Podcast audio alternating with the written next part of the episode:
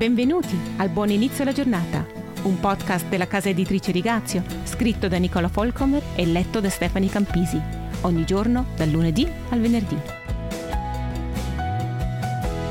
Un amico su Facebook, che per molto tempo ho visto e ammirato come un esempio, ha appena destrutturato la sua fede e poi lasciato moglie e due figli in età scolare.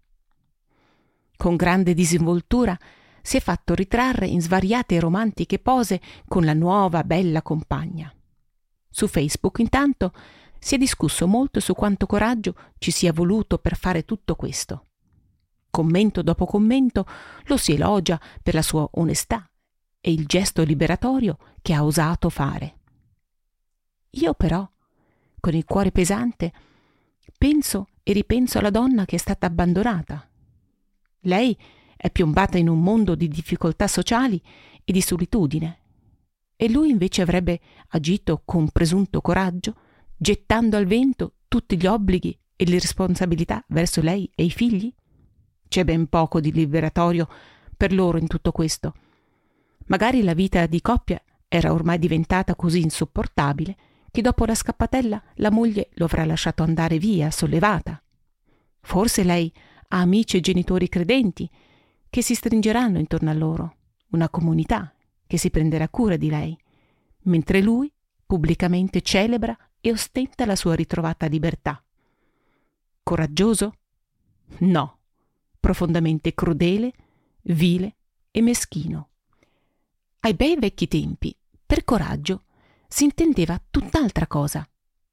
Uno era coraggioso se sacrificava se stesso e dava la vita per un altro o se rischiava qualcosa per fare del bene a qualcun altro o per rimanere fedele al Signore, anche a costo di perdere tutto.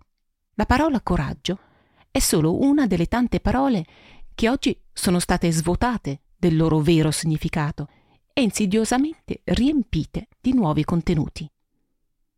Commettere adulterio, dichiararsi gay, vivere i propri impulsi senza riguardo per i sentimenti degli altri, infrangere le regole sfidando tutto e tutti, considerare l'aborto come cosa buona e moralmente giusta ad essere applauditi per questo, voltare le spalle alla fede dei padri celebrando questo atto come gesto eroico, tutto secondo questa massima.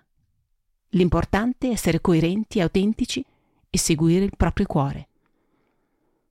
E per avvalorare la propria posizione si citano perfino dei versetti della Bibbia e lentamente, anche se nessuno riesce a ricordarsi esattamente come sia successo, l'impensabile diventa presentabile, diventa accettabile e poi legale.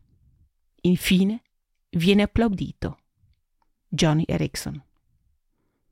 Scrollarmi di dosso cattive influenze che mi distruggono o porre fine a relazioni tossiche che mi controllano troppo, questo sì che richiede coraggio. Non devo lasciare che le cose succedano e basta. Ci vuole coraggio anche per dire di no.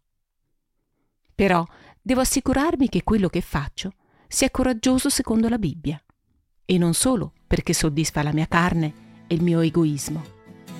Ciao!